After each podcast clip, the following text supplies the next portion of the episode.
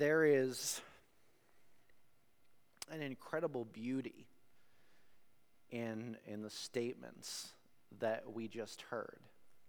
These are statements that are taken from a piece of document, if you will, that the early church sat down and prayed about and wrote,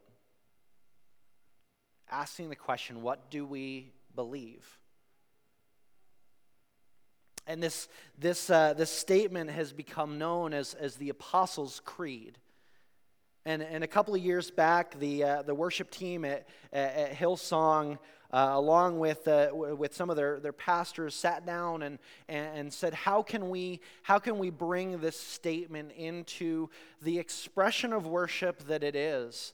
And there's such a beauty in this because this is what we as the church would call orthodoxy. This is a statement of this is the thing that we believe to be true. And so if these are the statements that we agree on as truth, then everything really should pour out of those things, right? You know, this year,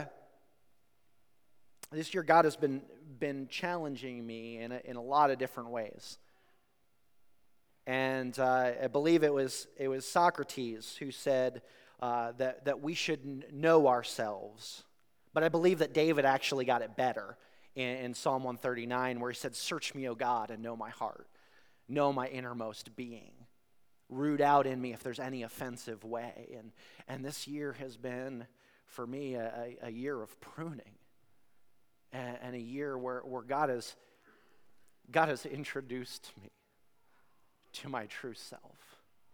And I'm thankful for that. And because there are things that I've gotten to know about myself that really pour into who I am and how I live and how I minister and how I fulfill the calling that God has placed on my life.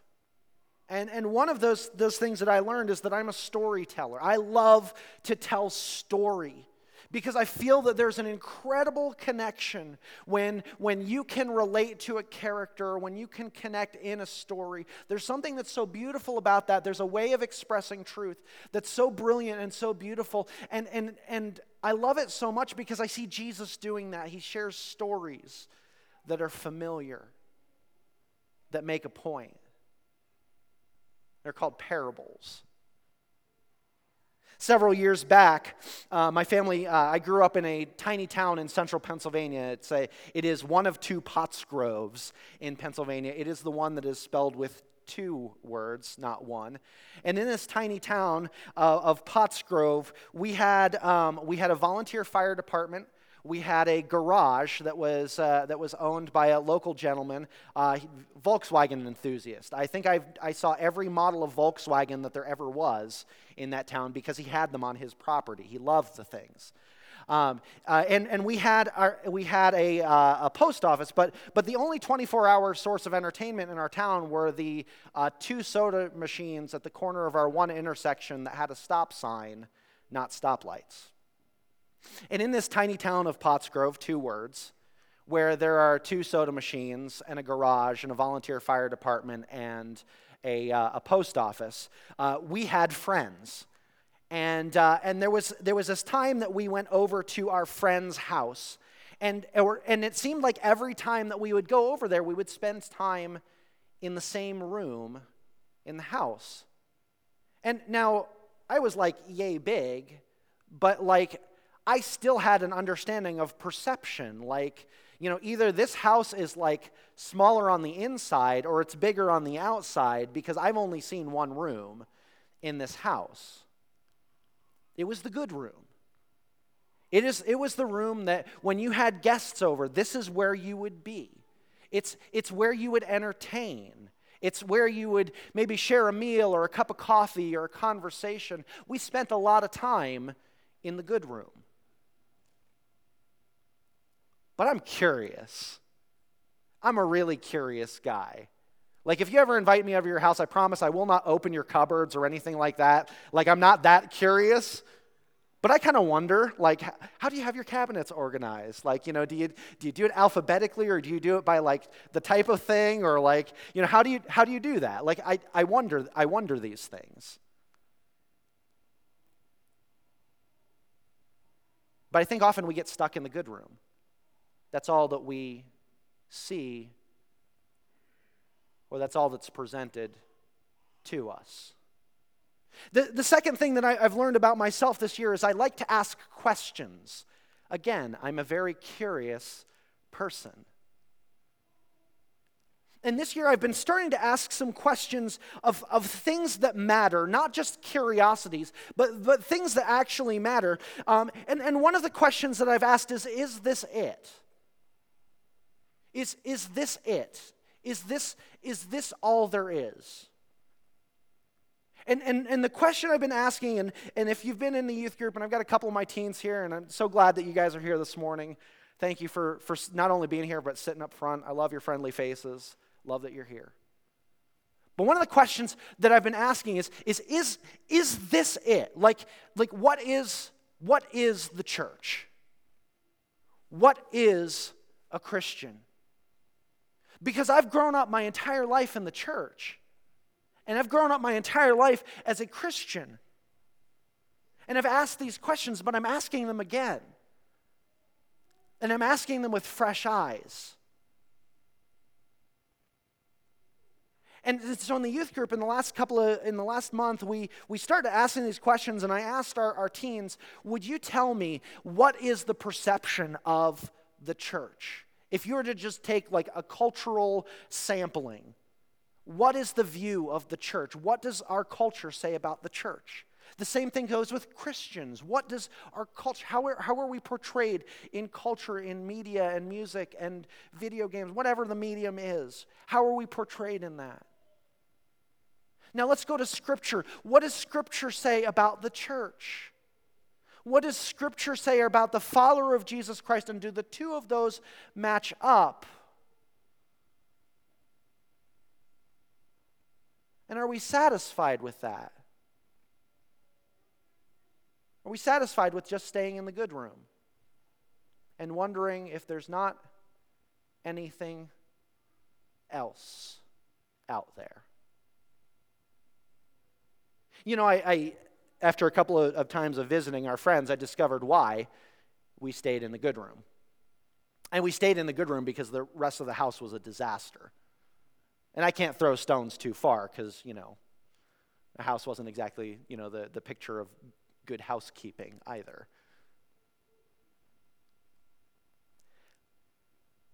But I wonder sometimes in our Christianity, in our discipleship, in our following of Jesus,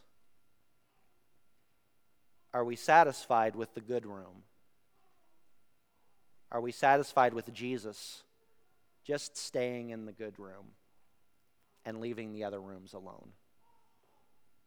I want to bring you to a portion of Scripture that's found in Luke chapter 22. And this morning, I got to tell you, I'm not going to preach for long. This week, as I've been praying about this and I've been preparing for this morning, the thing that God has told me is tell a couple of stories, read a couple of Scriptures, and shut up. And I'm not about to be disobedient to him. So in Luke chapter 22, we find this starting in verse 39. Luke chapter 22, verse 39. Jesus went out as usual to the Mount of Olives, and his disciples followed him. On reaching the place, he said to them, "Pray that you will not fall into temptation." He withdrew about a stone's throw beyond them, knelt down and prayed, "Father, if you are willing, take this cup from me. Yet not my will, but yours be done." An angel from heaven appeared to him and strengthened him, and being in anguish, he prayed more earnestly, and his sweat was like drops of blood falling to the ground. When he rose from prayer, he went back to his disciples, and he found them asleep. exhausted from sorrow. He found them asleep, exhausted from sorrow. Why are you sleeping? He asked them. Get up and pray so that you will not fall into temptation. I find it really interesting in this story, unless Jesus had like a really good arm on him, like a stone's throw, that's not very far. This is Luke that's writing here. Luke is a doctor. Like, this is a guy that details are important to him. He is a physician.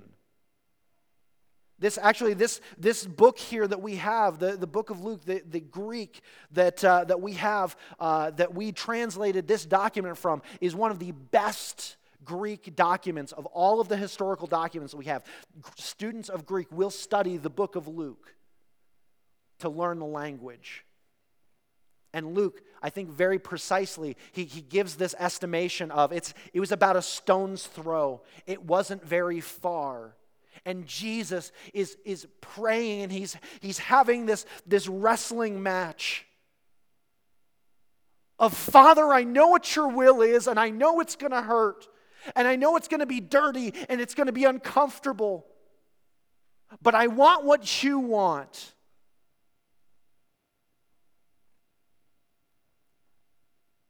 And if I were that close to Jesus, what would my response be in that moment? When he asks me, the Son of God asks me to join him in prayer, do I be like, oh, poor me? Oh, Jesus, you drug us out here. We're tired. Come on. We just ate a Passover dinner. I'm full, like nap time coma. Seriously, Jesus, just let me sleep. I'll pray later.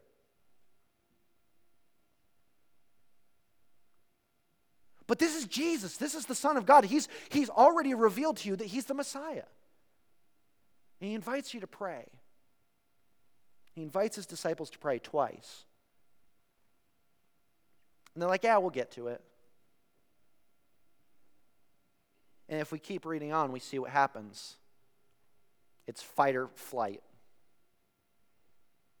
Peter draws a sword, hacks off a dude's ear. Jesus has to put it back on him. The rest of them scatter. These are people who are not unfamiliar with how to pray. Jesus actually taught them how to do that.